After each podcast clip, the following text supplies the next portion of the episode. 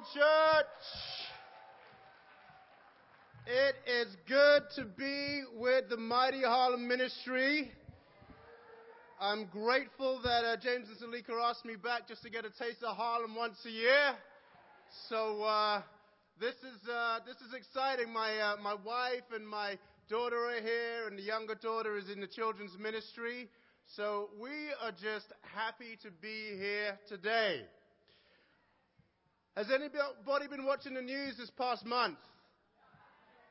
Encouraging, isn't it? Well, that's right. It doesn't matter what side of the political spectrum you're on. It can be discouraging watching the news lately, right? And then after you watch the news, you get on social media and you see even more craziness out there. And what's amazing to me is that we have very, very smart and intelligent people, educated people, who can make some of the craziest statements. Right? In our anger or in our frustration, we can put stuff out there that's just not wise. Now, it's easy to look at people who are on TV and all of that and judge them. But I think We've all done and said some unwise things in our life. Correct? I know for me, I remember there was one time I had a parking ticket. And you know, they wrote down the wrong address on the parking ticket. So that means you don't have to pay it, right? So I went to a parking court and you know, you're in the court and the judge is sitting on the seat and there's all these other people in the courtroom. And the judge hears case by case, and everybody can hear the case that's going up against, uh, going ahead of them. And so this old lady got up, and you know the judge uh, asked her to come up to the front, and he just hammered her. He was like, "You're a lawbreaker. You're a criminal." And this woman, she she couldn't speak English that well. You could tell she was afraid. And I'm looking at this judge, and I'm thinking, you know, why do you have to do that to this woman? Here she is. She, she's afraid. You're using your power to kind of lord it over her. And anyway, so that case went, and then I was up next. So I already had a bit of an attitude towards this judge, which is not the best way to go into a situation when you're about to present your case. So I go up there, and the judge says to me, So, Mr. Brace, why did you willingly break the law on purpose? So I said, No, Judge, I, I didn't break the law on purpose. He said, and he interrupted me. He said, No, you broke the law on purpose. Why? And so you know you have that conversation in your head like there's two ways we can go with this. I can decide to be humble and do what I know is right, or I can go with how I'm feeling. So on this day, I didn't make the right decision. And so I said to him, listen, no, I did not break the law on purpose. The English dictionary definition of the word on purpose is to do something with willful intent. Now, anyone with a basic understanding of the English language would understand this and would not make that mistake. And what's more, the address on my ticket is incorrect, so we may as well just wrap that up so we can both go home.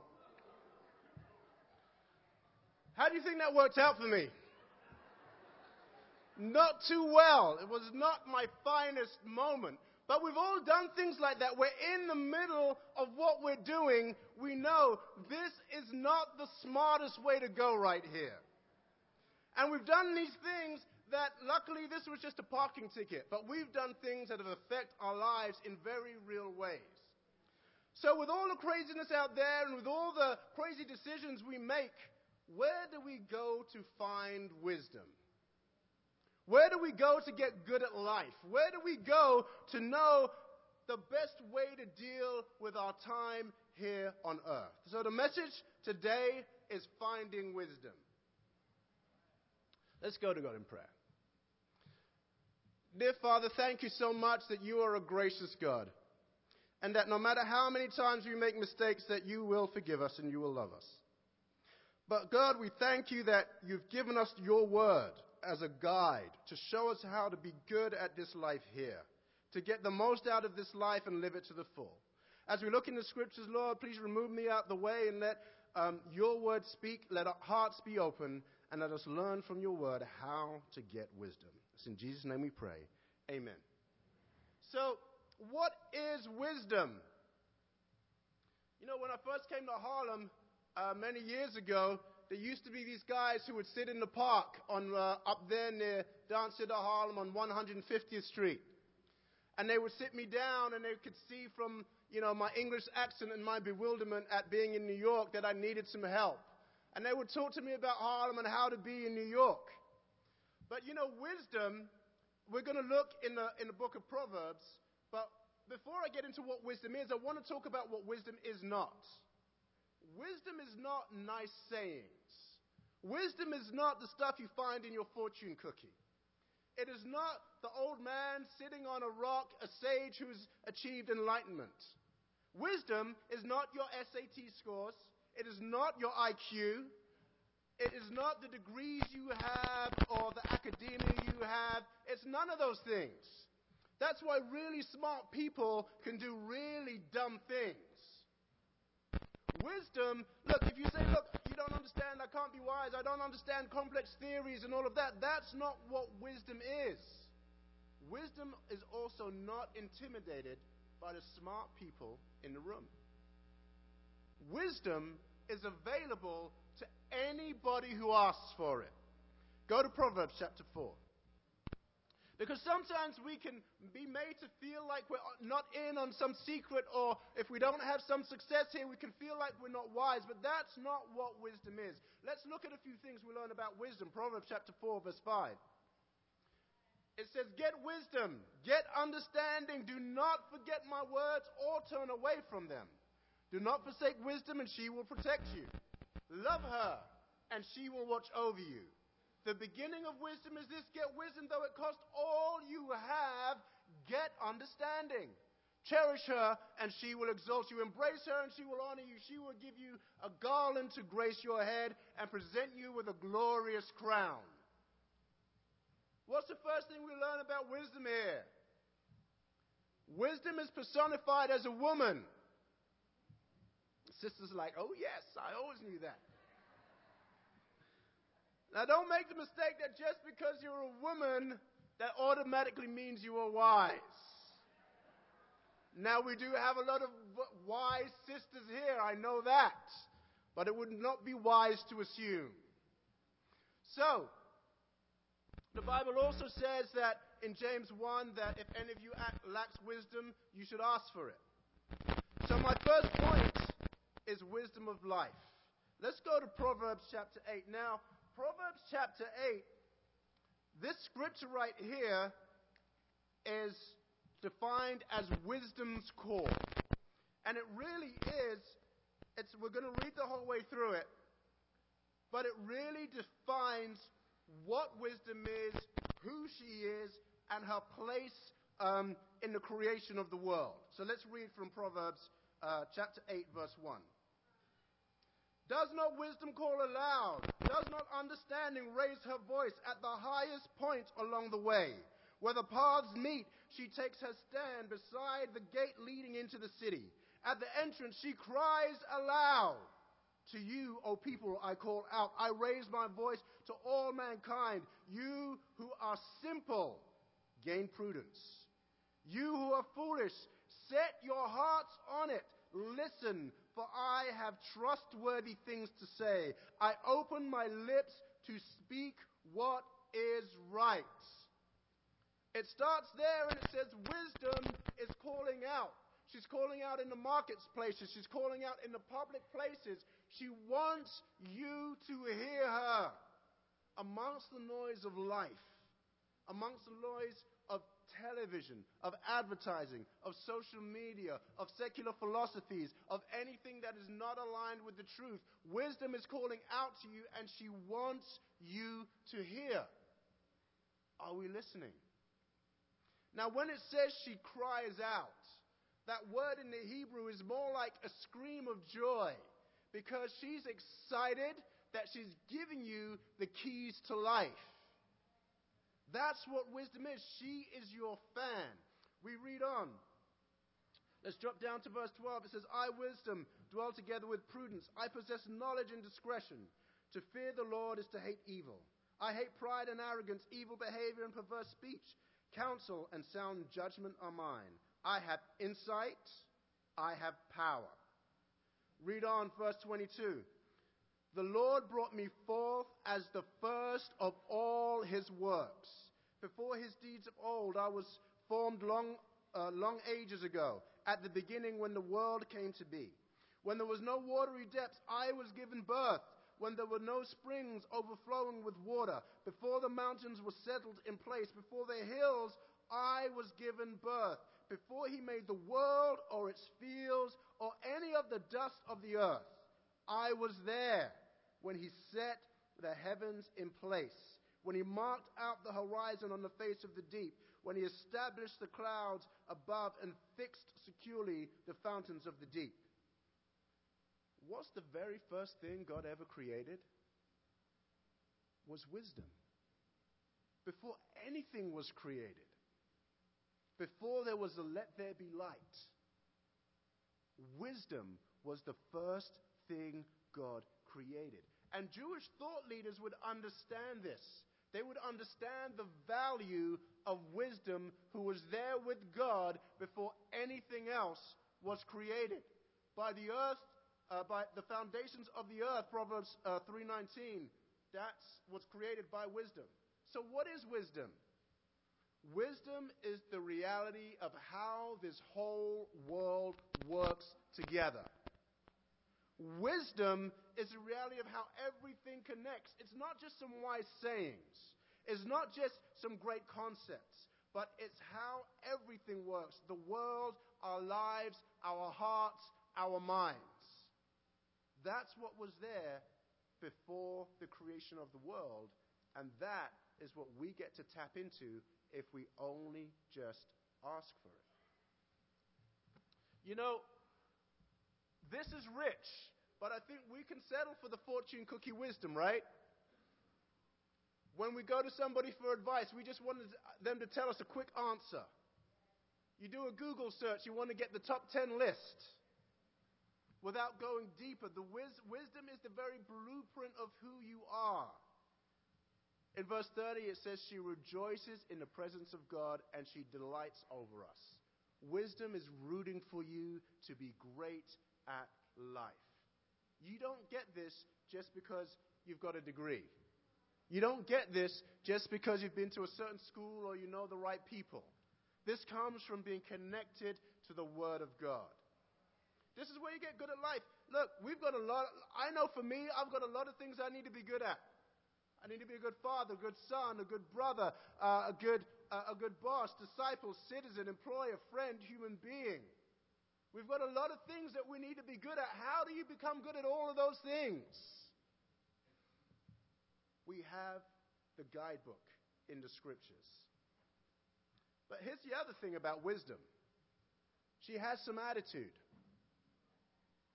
You read in Proverbs chapter 1, verse 20, and wisdom says, Look, if you ignore all of my advice, I will laugh at your calamity when it overtakes you. Wisdom is saying, Look, I'm going to give you all of this stuff, but if you choose to ignore me, I will laugh at the calamity when it comes upon you. You know, when you, you have that aunt or that uncle who, when you mess up, is the one who says, I told you so? And to remind you and list all of the things that you did wrong? Wisdom is kind of like that. She gives you the solution, but if you don't take it, she's like, look, that's on you. So here's what do we learn about wisdom? It was there from the creation of the earth. It's better than all the riches in the world. You get enduring wealth, righteousness. The Bible says nothing compares to her. She will preserve your life. She will teach you discretion. She gives you insight and power, and if you find her, you will find life. She will bless you. Look at all you get, and God gives this to you freely. Now, how does that make you feel about opening your Bible? About going to the scriptures to find solutions for your everyday life. Are we still doing that? I mean, the details of your life. Do we dig into the Proverbs? You just look at the wisdom literature, the Proverbs, Ecclesiastes, Song of Songs. This is wisdom literature. This will teach you how to live life. If you're visiting here today and you're trying to think, trying to put things together, how did this go wrong? Or what am I supposed to be doing? Or what should I be focused on? Or how am I going to work all of this stuff out? The answers are right here for you. But you've got to reach out. You've got to reach out and you've got to get into this. Point number two wisdom, is, wisdom and truth. Proverbs chapter 23, verse 23. The Bible reads, Buy the truth and do not sell it. Wisdom, instruction, and insight as well. Buy the truth and do not sell it.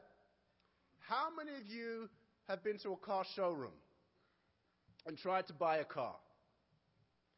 Do you trust the salesperson? Inherently, you just don't trust him, right? Him or her, whoever it is. And you ask a lot of questions because you're trying to get to what the real facts are. Is this a good car? Am I getting a good deal? Is this car going to run when I drive it off the lot? And you, and you can't really figure it out. Even in this whole political discourse, after one of the debates, what do they do the very next morning? Fact check. Let's see what's true and let's see what's not true. See, I think, you know, out there it's hard to kind of figure out what the truth is. But sometimes in our own lives, it's hard to figure out what the truth is about ourselves, about who we are. Have you ever done something and thought, why did I do that? Why did I respond that way? Why do I keep running into this same wall? Right?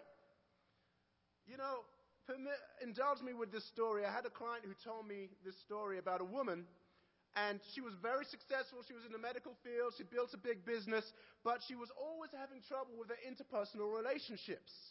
Her employees would work for her. She would think it was going great, and then they would leave. She would have friends, and even as a kid, her friends would get upset with her, and she wouldn't know why.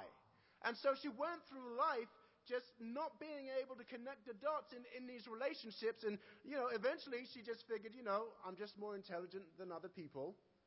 They don't get me, and I'm smarter than them. And that's what she settled with. That's what she had to go with. She was confident, but she was also lonely and depressed. And then at one point, she started talking to a friend. And this friend had just been through a process where she'd figured out that she has Asperger's. As an adult, her friend figured out she actually had Asperger's.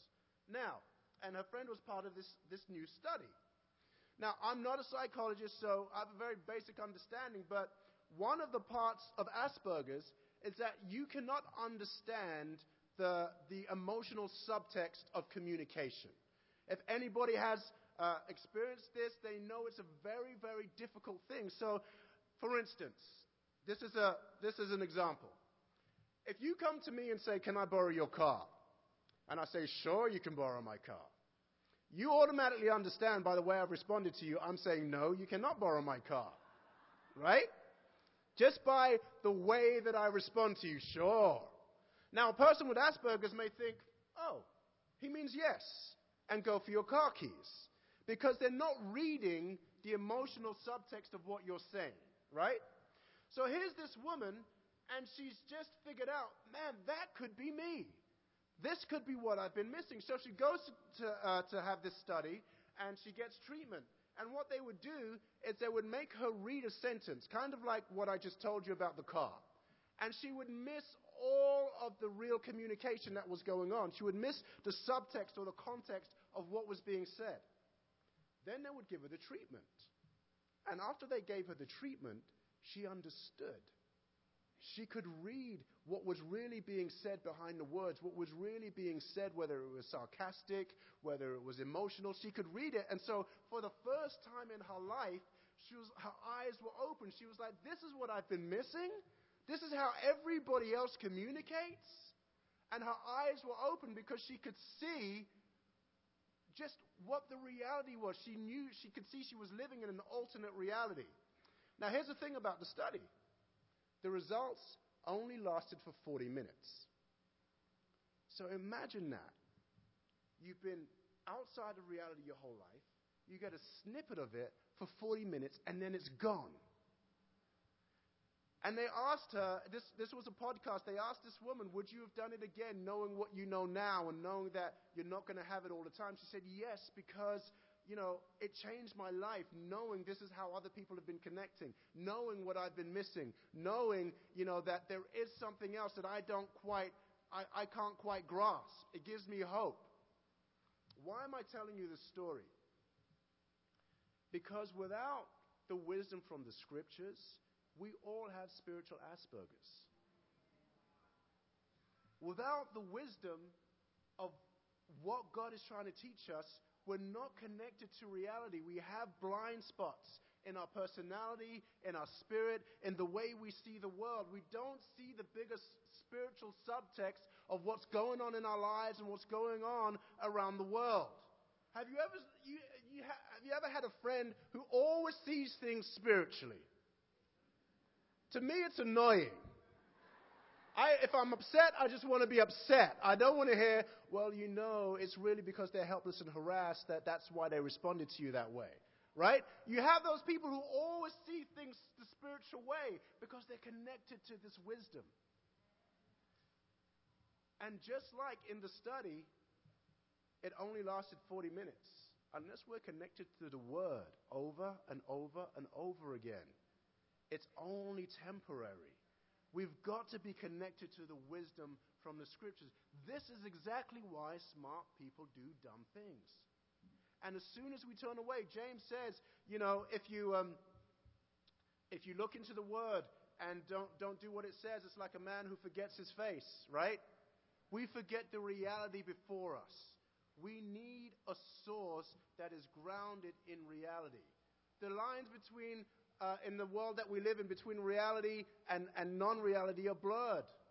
Look at reality TV. Some people believe that that's true. You look on social media, and have you ever looked at somebody's Facebook and their life just looks awesome? And you're looking at it and you're like, what am I doing? What am I doing with my life? And what we're doing is we're comparing our everyday life to somebody else's highlight reel. You know, even in my life, I look at, I love my kids. My wife and I sometimes scratch our heads. We're educated people. We've been in the church a while. We've preached. We've learned the scriptures.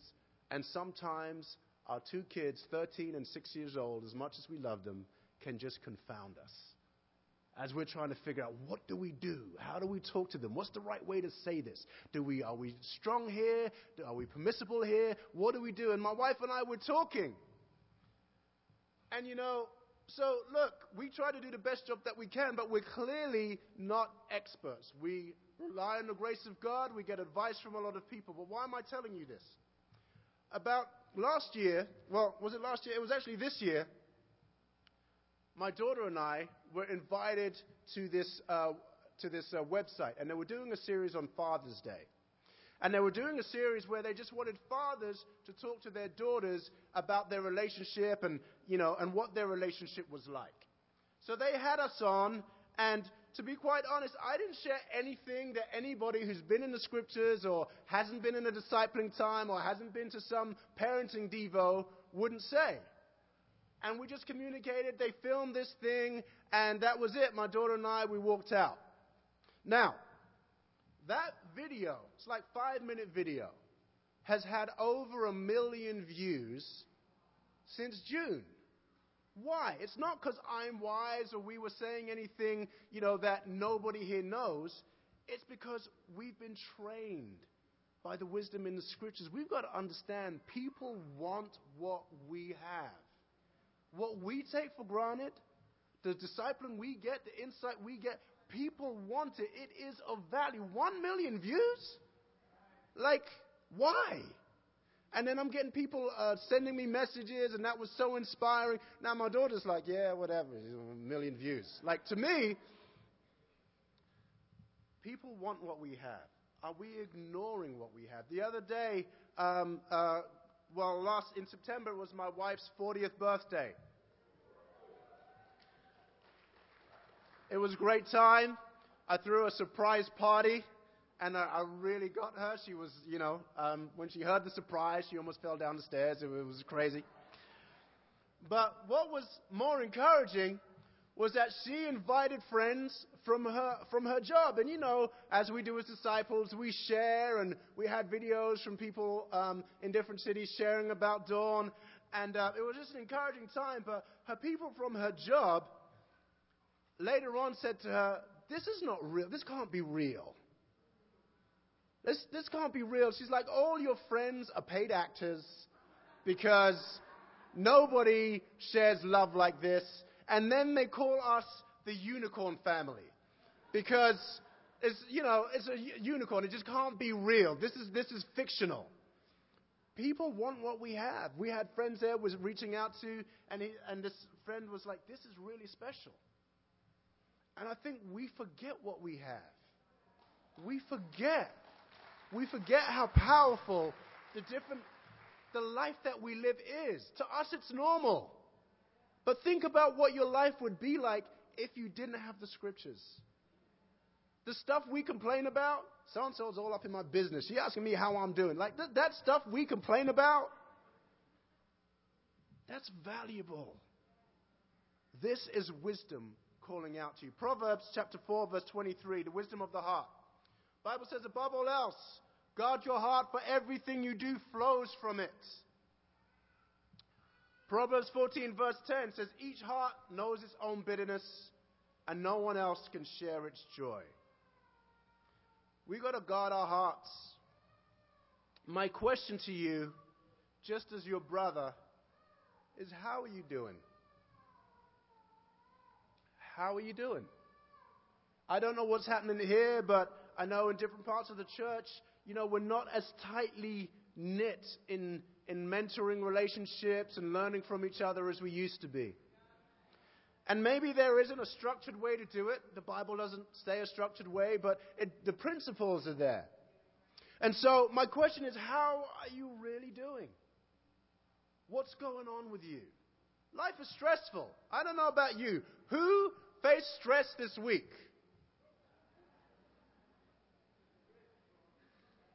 Right? We all face stress.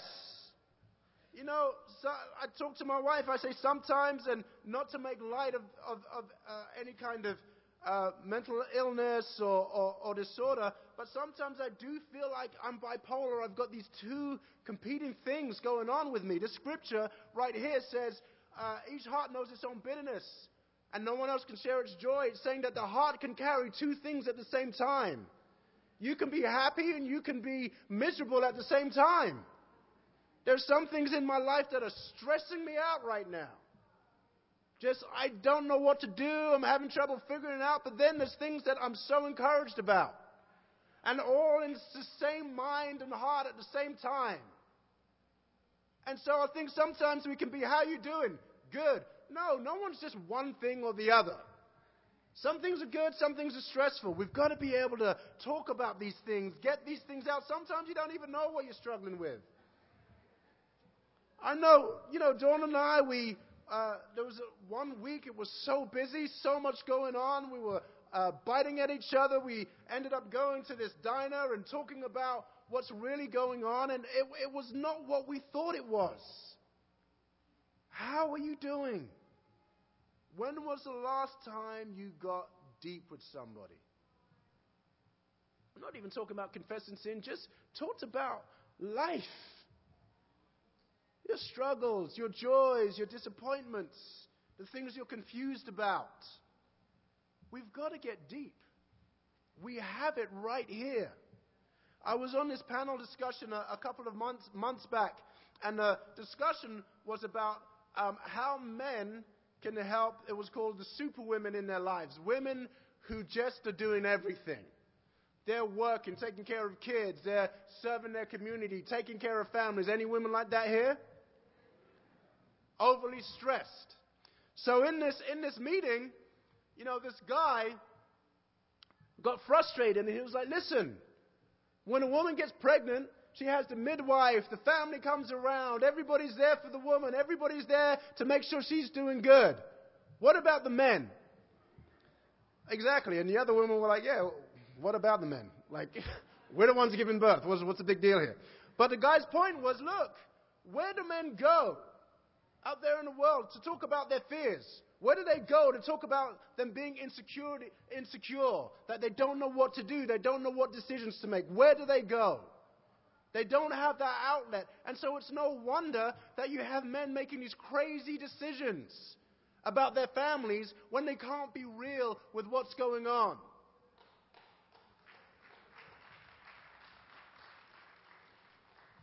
We have that right here. Wisdom says, listen to your heart. Wisdom says, be honest with your heart.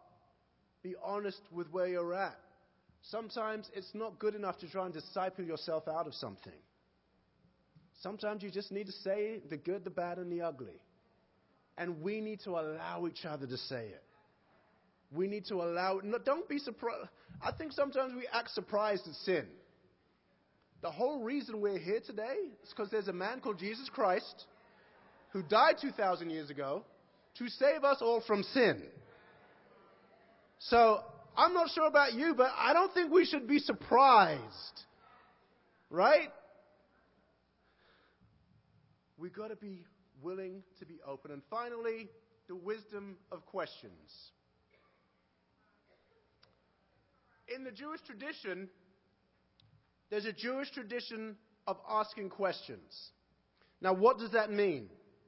It means they were taught how to ask questions to get to a deeper truth. If you look through the Bible, Jesus asked 307 questions in the Gospels. 307. He has asked 183 questions. How many do you think he answers directly? Three. Why? Jesus was more interested in asking questions to stimulate you to think. What are the, what are the parables? They're there to stimulate you to think, to stay curious. There's this, uh, there's this old story of the difference between a Jewish mother and a Christian mother. They send their kids to school. The Christian mother says, What did you learn at school today? The Jewish mother says, What questions did you ask at school today? Because the Jewish mother wants to know is your brain working? Are you asking questions? Are you seeking deeper knowledge? You know, they did not separate their faith from their intelligence. There's a whole thing called the Midrash, which is full of Jewish scribes and teachers deciphering one scripture and all their teachings in the different ways of looking at it. And they didn't downplay anybody else's interpretation because they were all looking for the truth. This Jewish tradition of asking questions was to lead to a deeper truth. In Luke chapter 2, what's the first thing that when they lose Jesus, what does he say he was doing? He was in the temple, temple listening to the teachers and asking questions. That's the very first thing we hear about Jesus as he's starting to grow. And it says people looked at him and they were impressed by him. Asking questions. Ecclesiastes is Solomon asking questions about what to do with life here on earth. If I told you I'm going to spend my money, just all of the money that I have, trying to figure out what to do here on earth, that I'm going to have a harem, I'm going to have concubines, and I'm going to de- uh, fill my heart with all the pleasures that I desire, what would you say? You say, bro, don't do that. It's not smart. But yet, he has a book in the Bible Jesus on the cross, what's the last thing he says? Eloi, Eloi, lama sabachthani. He's asking questions all the way to the cross. My God, my God, why have you forsaken me? Those of you who mature, are you still asking questions? Have you settled on the seven studies as the depth of your spiritual knowledge? How far are you going? Because if you're not asking questions, especially those of you who've been around for 10, 15, 20 years, your faith is stagnant. You have heard every message preached that there is to be preached. You know what I was going to say before I said it. So you can't rely on midweek service. You can't rely on Sunday service if your faith is going to grow. You have to go deeper. Do we welcome questions? Or do we try to shut them down? We've got to get deeper. You know, the early church, they were trying to figure out what Christianity meant for their day and their time. What does Christianity mean right now, in this age, with everything that's going on? What does it mean for today? See, I think sometimes we're so busy trying to be the church of the first century, we fail to be the church of the 21st century. We fail to be who we need to be here right now, like back there was the answer. Yes, there's things to learn from back there, but who do we need to be right now? Jesus' movement was a contemporary movement. When you hear Jesus is Lord, the reason they said Jesus is Lord is because it was a reaction to the fact that Caesar used to say Caesar is Lord. And so they would say, no, Caesar is not Lord, Jesus is Lord. You've heard the, the phrase, there is no name under heaven under which men can be saved but Jesus Christ, right? It's because that was a reaction to the fact that Caesar would say, There is no name under heaven by which men can be served except for that of Caesar. It was a contemporary movement, it was a reaction to what was going on in the day. How is your Christianity relevant to what's happening right now? Turn on the news. How is your Christianity relevant to what you see on the news today? It has to be Christianity, Jesus, today, because He's the same yesterday, today, and forever. We've got to open our eyes. You know, look, Dawn and I, you know, we don't have the perfect marriage. I think we have a good marriage, but it's not perfect. But even still, people see some of the stuff. Whenever I post pictures on, on Facebook of my wife and my kids, you know, gets loads and loads of reactions. And so people have seen those pictures and they know that I'm a Christian.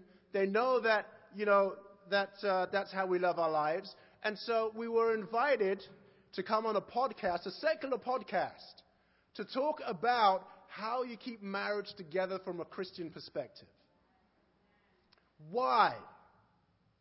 Because People want what we have. If you don't believe that, if you don't understand that, just look at how helpless and harassed people are. We undervalue what we have, people. We undervalue the scriptures. We undervalue the wisdom from the scriptures that we have. You know, one of the things I love, and I'm coming to close here, about when I studied the Bible, is that they taught us that we right now are just part of a rich history of people wrestling with the scriptures and trying to make it apply to their everyday lives right now. So if you studied the Bible back then, first of all, you knew there was the Jesus movement.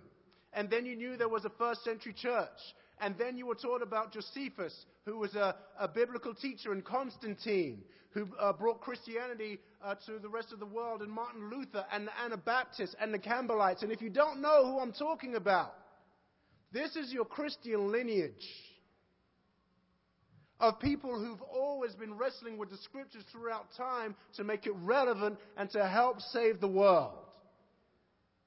Who asked questions, who wrestled with the scriptures. Look, some of us are dealing with stuff with our kids right now that did not exist when you were a kid. Some of the stuff we see out there, we don't even recognize. It makes no sense to us. But what are we going to do? Are we going to pull back from it?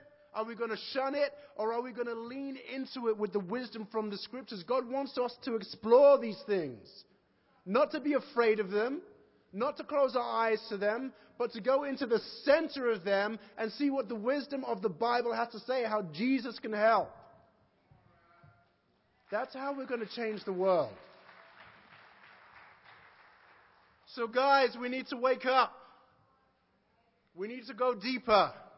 If you're visiting, I guarantee you, there are people in this room who can open the scriptures with you and show you the answers that you've been seeking. And if they can't find the answer, they'll know somebody here who can. Don't look at anyone asking you to study as you having to make a final decision. Just examine the scriptures. Just see what it has to say. Just be open to the solutions that are there. And be prepared to think differently. Because the scriptures are counterintuitive. What the world says if someone hits you, what were we taught? Hit him back. Jesus says, turn the other cheek. What does that mean? What does that really mean? The Bible, guys, is full of all kinds of wisdom. In closing, wisdom is calling out to you. Through all of your experiences day to day, she's calling out, Will you listen? Wisdom wants to show you the truth. Are you open to it? Wisdom can fix your heart. Are you humble enough to let her in? Wisdom wants you to keep asking questions. Are you still curious? Are you still thirsty? And finally, wisdom is free to everybody who asks. All you need to do is ask. To God be the glory.